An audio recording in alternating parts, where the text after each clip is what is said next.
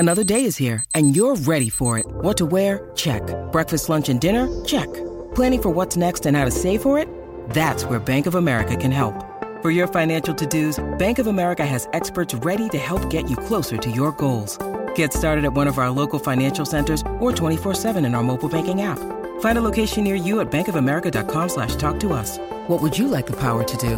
Mobile banking requires downloading the app and is only available for select devices. Message and data rates may apply. Bank of America N A, member F D I C. Palmerbet on the edge of the box. Oh, it's a straight-up screamer! Download our app today and enjoy straight-up screamers this FIFA World Cup with great odds, great promos and same-game multi at Palmerbet. Gamble responsibly. For Gambler's Help, call one eight hundred eight five eight eight five eight.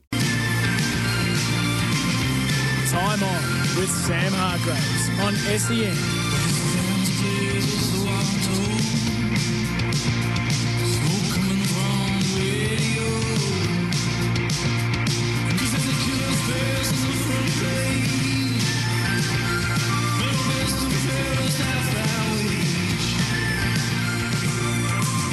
I'm going to give you the latest on the COVID situation and how it may or may not impact on the A F L games this weekend. Plenty has been said today across the day in a multitude of sports. So I'll play you that and a whole lot more. And, of course, time on is your say on the news of the day, one three hundred seven three six seven three six. Uh, yes, indeed. Very good evening to you. Hope you've had a cracking Monday, whoever you've been putting it in. Uh, now is the time, of course, if you've been just saving up uh, what you've been wanting to say all day, uh, one three hundred seven three six seven three six. If you're finally in the car and or finally knocked off and just ready to launch uh, and just put your two bobs worth in, if something's put a bee in your bonnet, if you want to get something off your chest, if something's really tickling your fancy, I'd love to hear it. one three hundred seven three six seven three six, your say on the news of the day. You can text as well on the temper text machine, zero four three three, nine eight, one one one six. Temper, uh, a mattress like no other. So today, obviously, we learned that New South Wales, eighteen new local cases detected from about fifty-nine thousand or close to tests to eight p.m. The outbreak has reached one hundred thirty infections in New South Wales. In Victoria, no new locally acquired cases. A couple uh, new cases acquired from overseas. W A recorded uh, a single case overnight, and N T has recorded a new case in their two-day lockdown and is now being extended to a three-day lockdown. So what does that mean uh, for footy at the moment this weekend? Well, it's still very much a wait and see. So Fox Sports at the moment uh, are running a story by Russell Gould from Newswire that ticket sales for Sunday's game in Perth have been put on hold as uncertainty grows around the weekend's fixture. So we've been hearing a lot today about the possibility of a Victorian hub, um, new COVID case in Perth, uh, as well as the numbers in Sydney, Queensland, Darwin, uh, is forcing a potential um, rethink or rejig of the games. So the Fremantle and Carlton game, no, uh, ticket sales have been put on hold for that.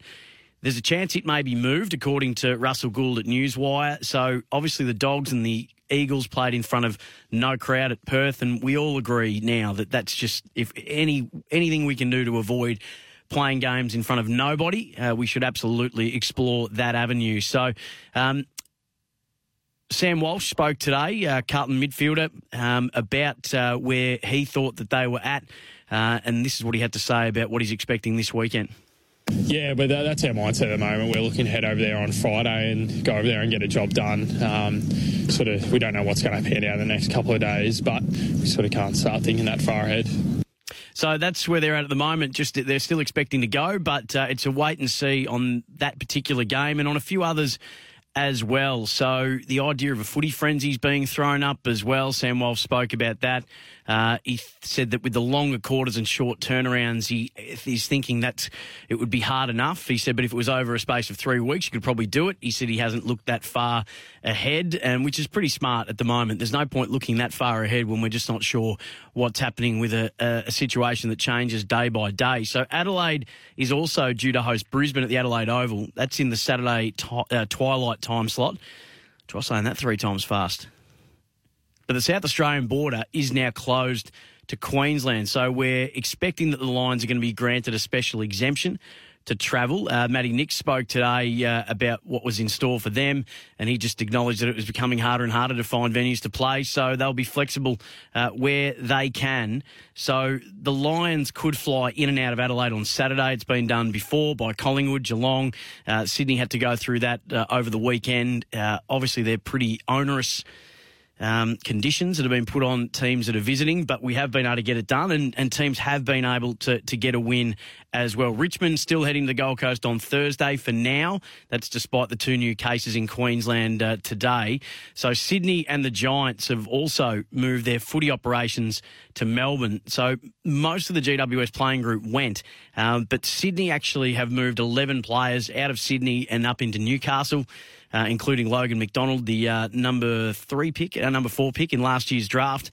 Um, so that could continue on, and, and they're expecting an extended stay given what's unfolding in New South Wales at the moment. So the Swans take on West Coast uh, at G M H B A Stadium on Sunday.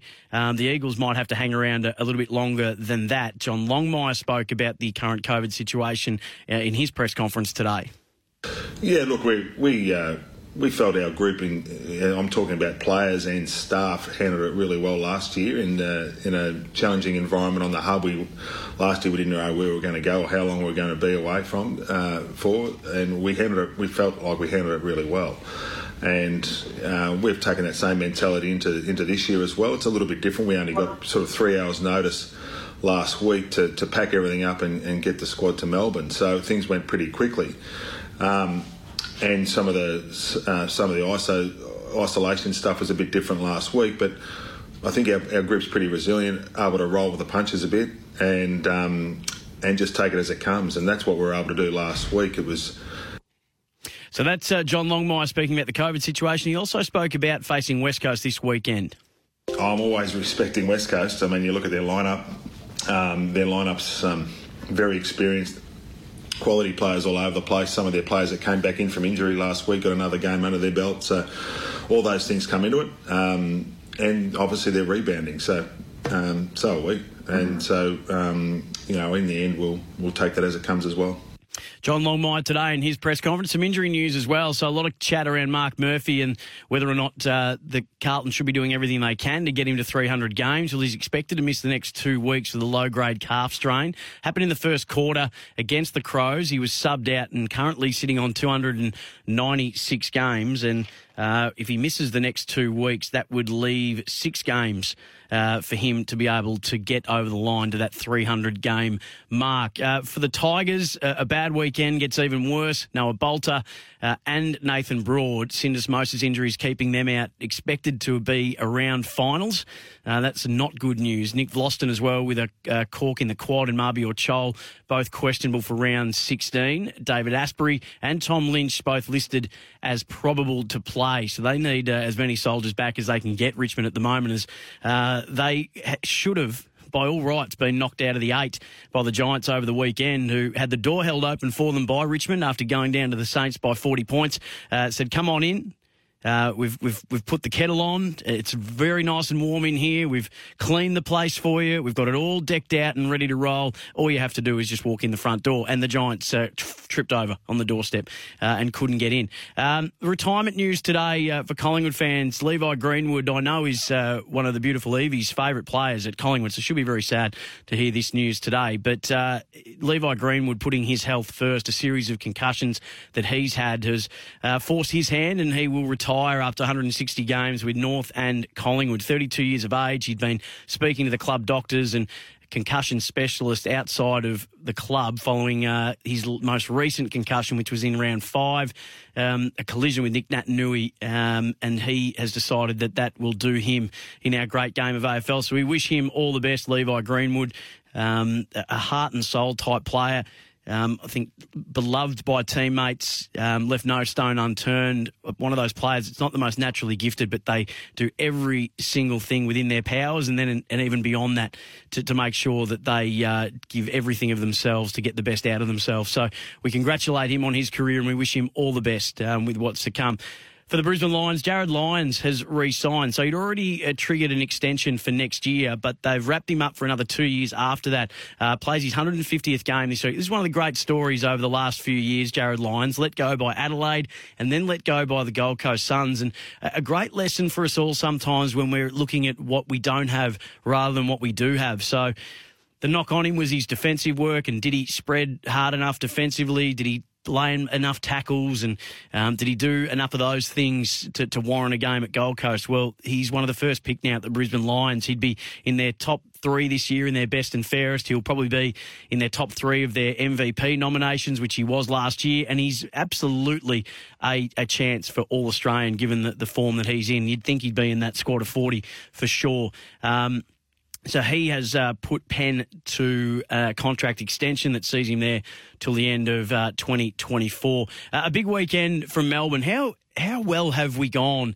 dominating in COVID times uh, as a city and as a state? Um, obviously, COVID itself, we've had a, a very tough run here, but our sporting organisations are just extraordinary. So last year we had uh, Richmond winning the A F L, the Melbourne Storm winning the N R L, and the Vixens winning the Super Netball. Well, this year, as COVID continues to Uh, wreak havoc throughout sporting codes, over the weekend, Melbourne City win their very first A-League uh, grand final. They beat Sydney F C, deny them a chance to go three in the row, the team that beat them last year uh, in last year's decider. So a three one win for them. Uh, and also Melbourne United, who wrapped up the N B L grand final series. Uh, they swept the Perth Wildcats, who just should have all of our respect and admiration for the way that they played. Uh, to be uh, to keep Melbourne United to only single-figure margins when they didn't have Bryce Cotton, who averages twenty-three points a game, the league M V P. They had players injured. Um, they weren't able to get their full-strength roster, and they were extraordinary through the grand final series. But Melbourne United just too strong. They bat too deep, and Jock Landale was the Larry Sengstock medalist uh, for the grand final M V P. A brilliant season from him. He had a chip on his shoulder about not being one of the three nominees for the M V P award. He was outspoken in regards to that, saying that he believes he's a better player than those three. Uh, and he's been rewarded as well with Melbourne United's M V P to cap off an incredible year for him. Dean Vickerman uh, spoke to Uh, Sammy Edmund and Kingy, who are doing a great job filling in for Gary and Tim. He spoke uh, and reflected on the season that was. That was fantastic to start with, but um, yeah, just an incredible year that we'll we'll all look back on and, and have moments and thoughts of, of the different things that happened. But to um, you know, to have that huge road trip, a thirty-day road trip, to kind of finish the season and, and then get one more game back at home to, to close it out was, was unbelievable. Uh, he also spoke about uh, when he felt during the season, Dean Vickerman, that they were a championship-winning team. We were feeling pretty good about the group when, when we got Scotty Hopson. Um, you know, we thought he was one of the you know the best closers in the league last year, and um, we loved the scoring punch. But then to have Jock Landale practicing with us uh, all throughout pre-season, thinking he was going to go to the N B A or back to a, a major European club, and, and then to to have that signature, you know, right before the start of the season, it was like, well, all right, we've, we've got enough talent to win it right now. How do, how do we how do we make this work?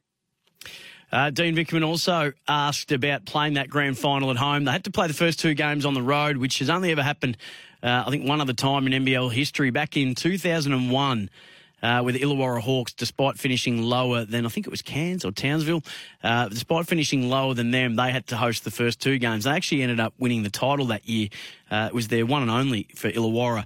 Uh, our very good friend Brendan Joyce, the coach that year, of course. Dean Vickerman spoke about getting to play in the decider at home. The news that we were coming home, and, you know, I think originally it was, could it be regional? Is it going to be one thousand people? Is it going to be two and a half? Now it's at five thousand. You know, and, and it was like, wow, this this is going to be a fun atmosphere. And um, I thought they were going to close off areas, but, you know, the whole place was open and people just kind of, so, you know, sat in different seats. But it, it had a great feel about it. And also about Jock Landale and where his future lies. Uh, the Larry Sengstock medalist, so for the best player in the grand final series, the M V P of the series, and he was also Melbourne United's M V P, announced uh, today as well. Yeah, we certainly don't expect him to be with us next season. Um, you know, we think he'll go and have a, an amazing Olympic campaign. um, and then he'll either be in the N B A in a situation that is good for him, or or a really a major European club again. But again, we look down the track and say, hopefully in the future uh, we can see him back in our league at some stage.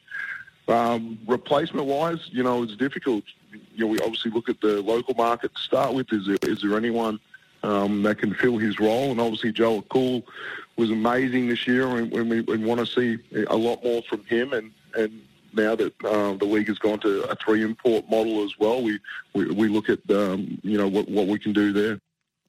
So Dean Vickerman, Jock Landale, you'd expect him to get picked up by an N B A side. He was uh, sensational this year for Melbourne United, the, the dominant big man in the competition. But they've certainly got stocks in that space. Mason Peatling shocked a lot of people with how uh, good a season he had um, and just earned more and more opportunity. In the end, uh, part of the starting five. And, of course, Joe Luala-Tuill, his ceiling is incredibly high. So uh, don't worry, they've got plenty in reserve, Melbourne United, and congratulations to them on getting their second ever title as Melbourne United, four as the Melbourne Tigers, and in twenty seventeen twenty eighteen they got their first, and they've been able to get their second uh, against Perth, who denied them a chance of going back-to-back in the twenty nineteen series. So uh, a little bit of revenge for them, and they won it in game three. But as I said, Perth Wildcats were phenomenal in how they pushed them every inch and every second Uh, of every game, and it wasn't really decided until there was about uh, ten seconds left on the clock. Such was Perth's desire to push it all the way to the final buzzer. Um, A-League, of course, these were the final moments for Melbourne City. There we go, full-time whistle at Amy Park. It's a first title for Melbourne City, who add the championship to the premiership. It's a dream first season for Paddy Kisnorbo as Sydney F C's reign as champions is brought to an end. And seven years after the City Football Group had taken over the club, they can finally say Melbourne City are champions of Australia. Beautifully called, as it always is, by Simon Hill. And uh, Scotty Jamieson spoke to S E N today about being able to play uh, in front of a fifty percent capacity crowd uh, and to get that historic win. Full credit to, to the organisers, obviously with COVID. Um, you know, we, we had a, a few tough restrictions put under there, but, you know, the atmosphere was amazing. Uh, obviously, most of it was, was Melbourne City fans. So for us to have fifteen thousand pretty much Sydney, uh, Melbourne City fans was, was special. And like I said, it's about the club trying to, to capitalise on that now and, and really um, you know, put a, a, a big marker of, of, of where Melbourne City is in the landscape. So S E N dot com dot A U to hear Scotty Jamieson's full chat today um, with Dwayne uh, and also Melbourne United's Dean Vickerman speaking to Sam Edmund and David King on S E N Breakfast. State of Origin last night, Queensland barely raised a yelp in front and in front of a home crowd at Suncorp Stadium.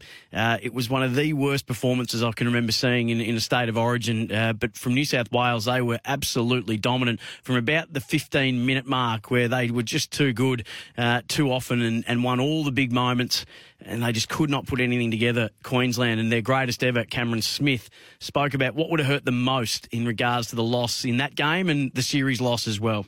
Yeah, very disappointing uh, result last night, beating, uh, getting beaten two nil, uh, and quite comprehensively, to be fair, um, seventy-six points to six across the two games. And mm. um, I, I guess the, the thing that hurts the pride the most would probably be being held to zero um, last night. It's the first time in Queensland, I think, we've been held to, to blot. Uh, yeah. And the first time in twenty-seven years, guys, that Queensland haven't scored a point in an Origin game. game. So very disappointing. Those are some big numbers, and those are some embarrassing numbers from a Queensland point of view. Crash Craddock spoke to Kane Corns today and said this could be the start of a New South Wales era, and it's just got that look about it. They're not a particularly old side, that New South Wales side, but they uh, most of them will end up being uh, the in the Australian side uh, for the uh, end of year tour, if they actually get to go on one. But the uh, Kangaroos representation will have very few Queenslanders, you'd think, this year. Plenty of A F L news today. Of course, Sam Walsh has spoken today. Lockie Hunter from the Bulldogs, Sam Frost from the Hawks as well. So a heap to work through there. And, of course, the Mark of the Year nominations, the Goal of the Year nominations, the A F L coaches' votes are in. We might even go to the coaches' corner. And, of course, time on your say on the news of the day. So one three hundred seven three six seven three six is the number to get yourself involved at any point. Time on S E N. You're listening to Time On with Sam Hargraves on S E N.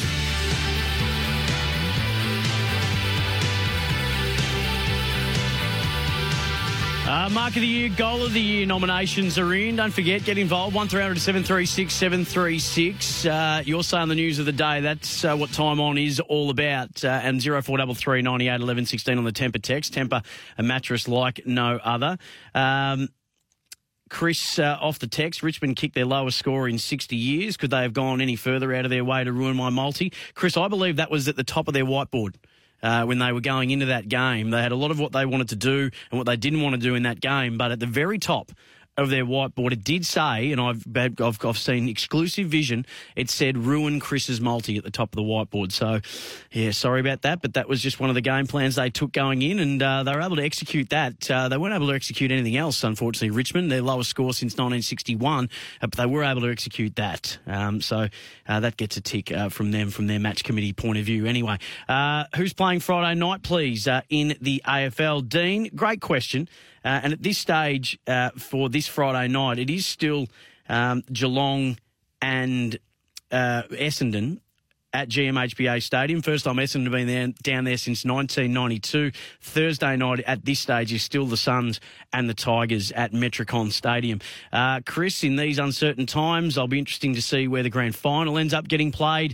Uh, I think we're all interested in that one uh, as well from Chris. All these clowns who kick around the corner from thirty metres out should get a kick in the backside uh, from Ronald Dale Barassi. I'm sick of it. It's a bloody epidemic. Um, that's from Mutto from Maslin Beach. So uh, those are just some of the texts that are coming through, zero four three three nine eight one one one one six. So the uh, Mark of the Year nominations, Charlie Cameron, Aaron Norton and Tim O'Brien for his uh, monstrous hang at the M C G on Sunday. Uh, Aaron Norton's was pretty darn special as well. Um Round fifteen, Goal of the Year nominations, Marcus Bontempelli from the Bulldogs. Uh, that snap on the left foot from very, from a very, very acute angle. Uh, Harrison Jones uh, from the Bombers and Adam Sard, that running goal uh, for the Blues against uh, the Crows in that win. Um, and David, people and their multis, and I can't read out what comes before it, but uh, I couldn't agree with you more, Dave. Uh, one three hundred seven three six seven three six, zero four three three nine eight one one one one six. So uh, a few people have been uh, behind or in front of a mic today from a player's point of view. Sam Walsh is one of those. He spoke about the Blues feeling after getting a... Well, a timely win as they start their um, external review of their football department this week. Yeah, it's obviously a good feeling today. It's um, when you're a bit sore and, and run down after a game, it's good waking up half with a win under the belt. So that's something we've sort of been wanting to build towards, and we probably haven't been getting the results at the moment. So um, to see our fans pretty happy after yesterday, it was good walking off the field. He also spoke about uh, the external review that uh, is happening in and around the players at the minute. Uh, no, I haven't noticed anything different at all. It's probably something we haven't really spoke about as a playing group. We have addressed it in terms of um, the review will be going on behind the scenes, but we're not too heavily involved as such as yet. So it's more us just focusing on what we can tr- control, which is trying to play good footy. And um, I feel like good organisations are always looking to review what what they're doing and what they're doing well and what they can improve on. And that's how we're going to move forward as a club, because we're probably not in the position we want to be in at the moment. So... Um, I think we've got to see it as a positive as a playing group. Uh, Sam Walsh also spoke about uh, where the Blues are at defensively and some of the changes that they made against the Crows. It's been an area of their game that has been heavily scrutinised, and for good measure. Um, they, uh, I think it's seventeenth or eighteenth at the moment for uh, scores against, uh, and this is what he had to say about what they did coming into the Crows match. Yeah, I think yeah, probably our defensive stuff's been a bit of a focus at the moment. You've got to be able to hold... hold teams against their sort of scoring runs, and I thought we did that well at times. Um, there's always going to be things to work on, but I th- thought that, yeah, we didn't allow them to have easy scores, which we probably have in the past weeks. Um, played it a bit more on our terms, which helped, and then around the contest I just thought we played some smart footy at times and obviously got a run on in that second quarter, which was nice to execute. So um, a few little changes, but we just got to keep chipping away. Uh, he also spoke about the players taking ownership and the work that's ahead. Yeah, I think we're pretty aware that we've still got a fair bit to work on. Um, we're under no illusions that we're not in the position that we want to be, and that's for a variety of reasons. So it's up to us to take a bit of ownership and keep going forward. Um, yeah, it was a good win on the weekend, but it's only one game. So we've got a big one against Freo this week. So we know we're going to be up against a good side there. Sam Walsh also spoke about Paddy Cripps' six-year deal to uh, be uh, probably end up being a blue for life. Yeah, absolutely. I'm sure a lot of you ask any guy on the list, they're happy to put the team in in a good position by by their actions, and Crip is, um, yeah, it's a testament to him really. Um, I've always said that he's an outstanding player, but his character off the field is what holds this club in such good stead, and he's been a great leader for the club. So um, for him to commit like that really sent a message to us, and um, yeah, it's a pleasure playing alongside him. Looking forward to doing it for a long more time, yeah. Uh, Mark Murphy, obviously the injury to him and the, the quest for three hundred games. Sam Walsh was asked about that today. Yeah, it was obviously disappointing for Murph. It's just, um, yeah, I think he's going to scan this morning on on the calf. Um, he's yeah, he's been such a loyal player to this club, and um, he's on the verge of the three hundred games. This has been well documented, but um, yeah, his move was good because we won, but obviously um, it's a bit flattening for him to not be fully a part of it. So I'm sure he'll get that checked out and then go from there. Wheel him out on the, the journey to get to three hundred.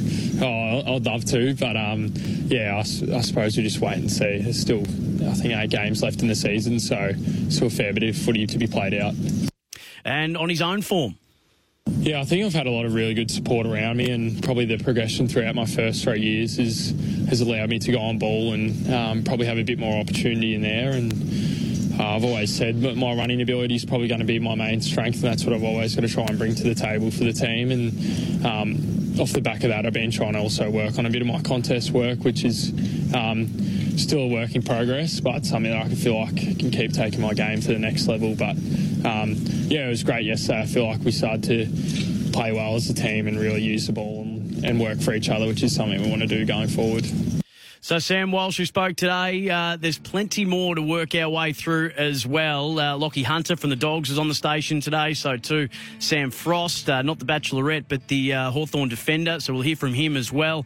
Uh, David King was on with breakfast today. Uh, he spoke about the Braden Maynard fifty-metre penalty. Uh, Kane Corns has put a line through the Tigers. We'll hear what he had to say uh, about them, and of course you can have your say on the news of the day. one three hundred seven three six seven three six. Dev Robertson, who's actually actually going to be in my heroes uh, after seven o'clock for the Sporting Capital Heroes and Villains on a Monday night. He's the Rising Star nominee for round fifteen. sixteen disposals. He had five score involvements, five tackles and four intercepts. He he went to Dangerfield early. When they put Dangerfield forward, he went to Selwood. He kept Selwood uh, to thirteen disposals. He is going to be a star, this young man, and a, a worthy recipient of this week's Rising Star nomination.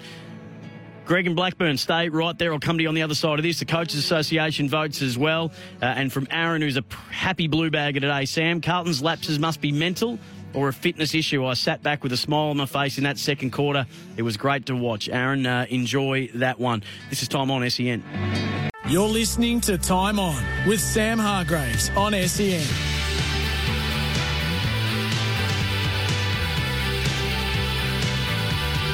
Uh, welcome back to Time On, one three hundred seven three six seven three six. Uh, we heard a lot from Sam Walsh, uh, Carlton superstar on the rise moments ago, and Aaron in Tuart Hill says, Sam, take it to the bank. That is Carlton's next captain. Kid's a ripper. Uh, hard to argue with that, and it was interesting to hear his thoughts and how much praise he had for Patrick Cripps, who, of course, a six-year contract.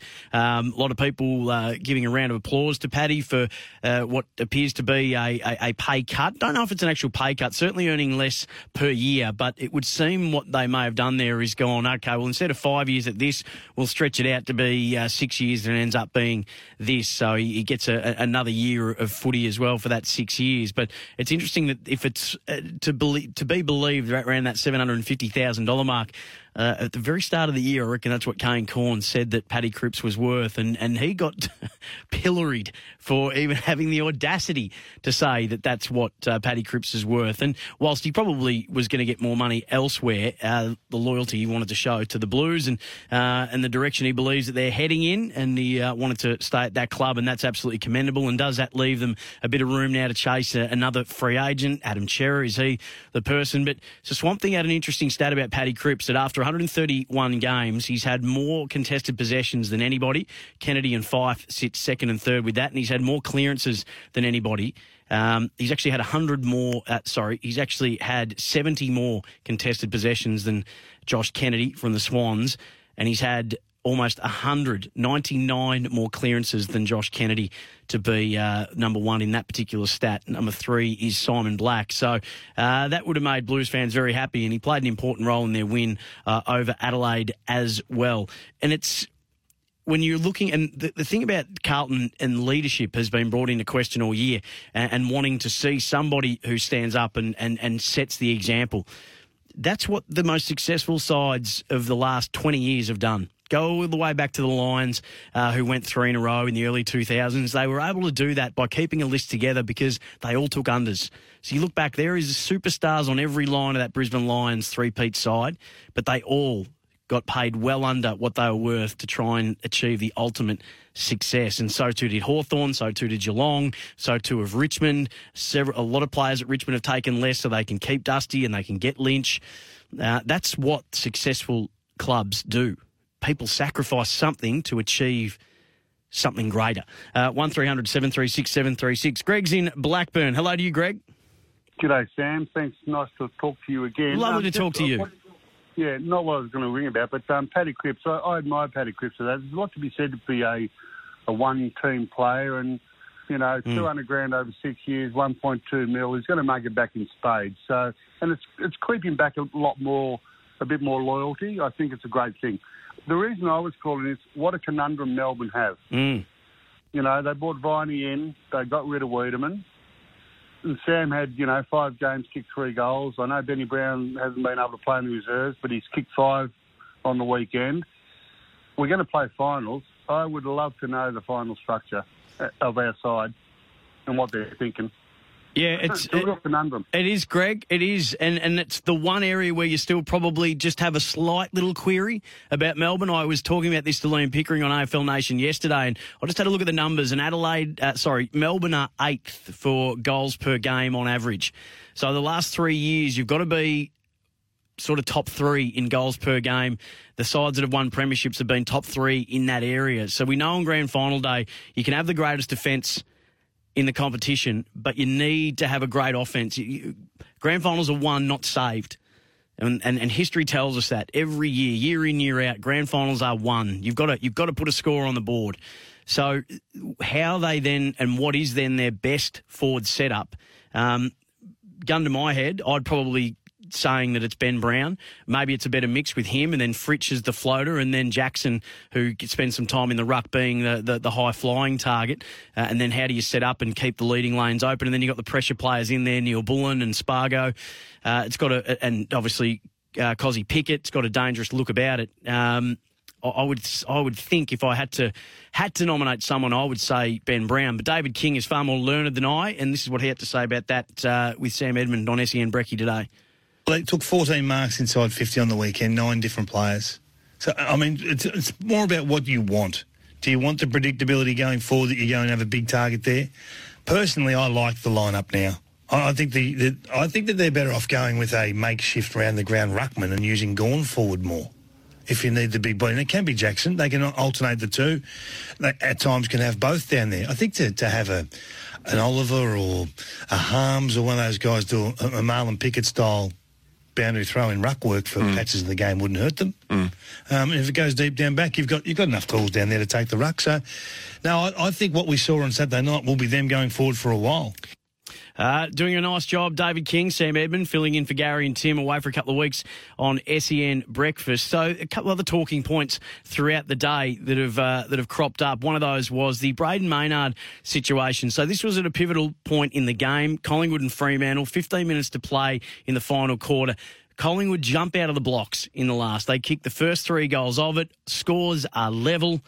A Nat Fyfeless and Matt Tabernerless Docker lineup up against a uh, a Jeremy Howellless, Dugowie-less and uh, Darcy Moore-less Collingwood. So there was uh, players missing for both sides. It was actually a decent game of footy. Uh, I called that game uh, on the weekend, and then um, Braden Maynard, who was desperately unlucky to get that call against him, and it was a howler. Um, but then watching it back, he went. He was told a couple of times. He was given a fair bit of rope, and he took a little bit too much, and in the end the umpire had had enough of copping what he was copping, and uh, fifty metres uh, was given. Uh, Liam Henry converted, uh, and then the Dockers hold on uh, to win that game and to just, just be percentage outside the, the top eight now. Um, and the Pies, that would have been three in a row for them. Uh, this is what David King and Sam Edmund had to say about it this morning.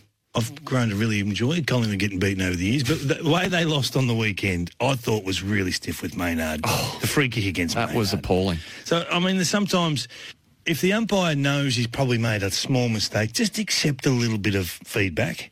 Was it over the top? Maybe, maybe. But you can understand the investment from Maynard, can't you? No, it was definitely fifty because... No, but the free kick was... No, the free kick was terrible. So if you make He's actually error... created history by giving away a free kick for front-on contact while being pushed by the other player taking the mark. It was an incredibly bad decision, but...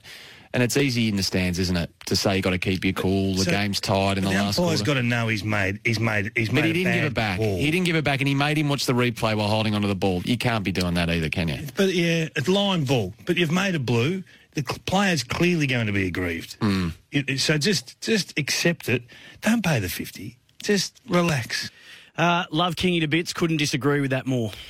Could not disagree with that more. Why is it okay that when an umpire makes a mistake that it's acceptable that we verbally abuse them? We've been doing it for one hundred fifty years and it hasn't made things get any better. That, that's not acceptable because we don't accept when players are abused for when they do something wrong on the field. Josh Dunkley's written an article about it when he dropped the mark, and um, and I'm not saying this is what Braden Maynard said to the umpire, but you know the things that were said to him via social media. You know, we've got people being charged now for, for that kind of abuse. And I know Kingy doesn't equate the two, but why is it okay to when an umpire makes a mistake that, that it is okay for a player to verbally abuse them? Umpires don't verbally abuse players when they make a mistake, and they make plenty. The kicking efficiency average this year is sixty-five percent. Yet when it comes to Razor Ray and he's bouncing, we're all, oh, give it away, Razor, you can't bounce, you're terrible at bouncing. He revealed on Gerard Whateley's show a few weeks ago that he actually goes at ninety percent. So the, the, the standards that we hold the umpires to are far greater than our fully professional players. So our part-time umpires are held to a standard that is so far and above our fully full-time professional players that it is laughable sometimes. I could not disagree with that anymore. It's not okay. And Devin Smith found that out when the hundred-metre penalty was given against Essendon on the weekend at a crucial time. That, an umpire, yep, it was a terrible call. It was a bad call. And trust me, there's been terrible shots on goal. There's out of bounds on the fulls each week. There's drop marks. There's there's absolute howlers and stinkers from players and umpires every single week. But there is never, it's never okay. And the umpire actually did give Braden Maynard a fair bit of rope. And he just took too much. So I love Kingy to bits, but I couldn't disagree with that more. Um, one three hundred seven three six seven three six oh four three three nine eight uh, eleven sixteen. And what example does that set down the line when we're telling park footy, local footy, suburban footy that it's okay to abuse, it's okay to give a mouthful to an umpire if they've made a howler of a mistake? No, that, that, we can't be having that. It was the right call. fifty was the right call then. It was the right call for Devin Smith. It was the right call. In the end, it was a bad umpiring decision. Absolutely it was. But it doesn't justify what came after it. And fifty was absolutely rock all. And it's a shame because Braden Maynard, absolutely love. I mean, his two rundown tackles in that game were heart and soul stuff. It was sheer will and desperation. He is a hard-on-his-sleeve top player, and you absolutely feel for him there. No one likes to get a bad call against him. But you got to hold it in check. Uh, one three hundred seven three six seven three six. Plenty more that got said during the, the course of the day. I'll bring all that to you uh, on the other side of this. Uh, oh four three three nine eight one one one one six on the Temper text. Temper, a mattress like no other. You're listening to Time On with Sam Hargraves on S E N. The Dogs going forward. So get to the end of this year and they, they pick up Sam Darcy, who kicked, I think, six goals in the... Six. Under nineteens. Under nineteens. Uh, Vic Metro, yep, their trial match against Vic Country on Sunday. So he kicked six, and now people are saying he could be, by the end of the year, the number one selector. Yeah, well, let's just say he's, father, son. say he's in the top ten. Doesn't, doesn't matter what number he is. Yep. He's a he's a bona fide A F L player. So they've already got last year's Christmas present they haven't unwrapped yet, and Jamar Ugelhagen, and, and they've... They've got Norton at twenty-one years of Norton's age. Norton's a baby. Tim English is young. Like, he looked like Wayne Carey yesterday. He took nine marks, six, I think six, conti- no, five contested, six inside. How old's the Bond? twenty-five. Bond's twenty-five. McRae's. McRae and Hunter in twenty-six. Yeah.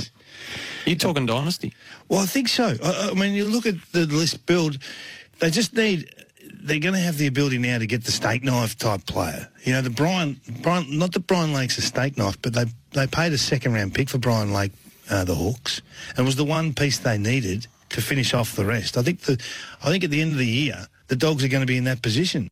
Kingy and Sam Edmund, S E N Breakfast today. That's one I can't argue with. Uh, I couldn't agree more with Kingy on that one. The Dogs have just got that little bit of something special about them. There's that vibe to what they're putting together. And when you look through the age profile, it makes a lot of sense what Kingy's saying. And Lockie Hunter was on S E N today and he spoke about what this team feels like. It, um, yeah, it feels pretty good. I've played in some, some pretty good teams and... um. Yeah, this one this one definitely feels pretty special. It's, we've got some, some pretty good players throughout the whole team, and, and the general feeling um, throughout the coaching group and the players is is that, yeah, there's, there is something special here and we want to make the most of it. Uh, so that thirteen twenty ninety-eight to six seven forty-three win over the West Coast after they'd been quarantining during the week. They're the one team that hasn't had a break. Uh, when the buys were happening for everyone else, they kept training given what the uncertainty around their situation and the ability to travel and uh, and what was unfolding. So they just kept working all the way through. Um, they uh, were fan- they were just uh, un- they were just awesome against West Coast. And that's one of the performances of the year. And if they had a kick straight, it would have been uh, even more brutal. And off the text, it's coming through as well. What about the Bulldogs? If they kick straight, they could have won by one hundred forty points. Uh, West Coast Eagles are stuffed. Hard to argue with that one as well. Lockie Hunter spoke about the mentality that they took in uh, to this week's game. As I touched on, you've kind of got to take motivation from wherever you can get it. And um, yeah, it was. It was uh, you know, us against them, us against the Eagles, us against us against everyone who was over there, really, because... You know, you're cooped up in this thing with a fence around your hotel, and um, yeah, it's it's an interesting kind of setup. So that yeah, that was our that was kind of our build up to the week. Uh, some injury news coming through. That was Lockie Hunter, S E N dot com dot A U to hear the rest of that chat. They landed back in Melbourne at midnight last night. Uh, Collingwood are going to be without gun forward uh, young gun, uh, sorry, Bo McCreary for at least six weeks after he injured his hammy in the early stages against Freo. A lot to like about that young man. His forward pressure is already elite for a first year. I think he's equal first in the competition for average tackles inside fifty uh, per game. Uh, and for Fremantle, Matt Tabiner is going to expected to miss a month after injuring his calf, but the Dockers are confident Nat Fyfe will be back to take on the Blues this Saturday night. A few off the text in regards to the Maynard fifty. Uh, Wally in Blackburn South, agree with you, Sam. Maynard free kick was very questionable, and seeing it in slow-mo, it was wrong, but he was undisciplined. The umpire doesn't need to cop it. Maynard turned a five percent shot into a one hundred percent shot. Uh, Kingy is off the mark. Um, they need to pay more fifties, not less. The amount of crap we see from the man on the mark is ridiculous. The amount of guys that deliberately stand two metres over the mark until the umpire asks them to move back nicely and get away with it drives me nuts. And I thought this was really insightful. And think Socrates, think the greatest sort of philosophers uh, that you've read or heard in your history. And this is probably up along the lines of that. In regards to this issue, Matt's provided this little gem, shut up D-head, P C police. So that's just... I mean, that is just quality stuff. Matthew, thank you so much. And I think we're all uh, better for that. I think we've all learnt something there, so we appreciate that. Uh, one three hundred seven three six seven three six, oh four three three uh, ninety-eight eleven sixteen. So start getting your nominations sorted for Heroes and Villains uh, in the Sporting Capital, which is up uh, in the next hour before B P has a special hour and a half episode of The First Serve, Wimbledon, uh, starting tonight. But the coaches' votes are in, so... Thursday night, Lions and the Cats, nine votes. Dane Zorko uh, had twelve tackles. He was superb uh, back into the side, the skipper. Um, and he's just had a really good last sort of four to five to six weeks. Uh, Marcus Adams and Charlie Cameron got six. Daniel Rich got five and Oscar McInerney got four. So no Cats in the votes from either coach. Uh, in the Richmond and St Kilda game, Luke Dunstan got the ten. Uh, kept Dusty to twenty-two and one, had thirty-two and one uh, of his own, the one being a goal. Jack Steele got the eight, Cal Wilkie four, Dougal Howard as well. Paddy Ryder got three and Dylan Grimes, the sole Tiger, with a vote there. For North and the Gold Coast, Jai Simkin got eight, Zerha and Goldstein got six, Cunnington got five, Touk Miller the four, and Ben Mackay got one. Collingwood and the Dockers, ten votes for Dave Mundy. He was superb. Six for Braden Maynard, four for Lobb, three for Adams and Aish, two for Grundy, uh, one for Brayshaw and one for Sean Darcy. For Port Adelaide and Sydney, ten votes, C. Dixon. Luke Parker got eight, three votes to Mills, Bogue, Franklin, and two for the Lysette and one for Willem Drew. Essendon and Melbourne, ten votes went to Steve May, four to Gawn and Lever, three to Brayshaw, Oliver, Merritt, and two to Heppel, one to Petrarca. For the Giants and the Hawks, nine to Will Day, six to Tom Mitchell, five to McAvoy, four more, four Scrimshaw, two Whitfield. Uh, the Eagles and the Dogs, ten to Marcus Bontempelli and eight to Bailey Smith, six Aaron Norton, four McRae, one Daniel and one Bailey Dale. Uh, and Sam Walsh got the ten votes for Carlton. Sporting Capital is up next. It's Tyrepower's Big Footy Final Sale. To kick things off, you can get the power to buy three and get one free on selected Toyo passenger car and S U V tyres. Tyrepower's Big Footy Final Sale can't last. Visit tyrepower dot com dot a u now.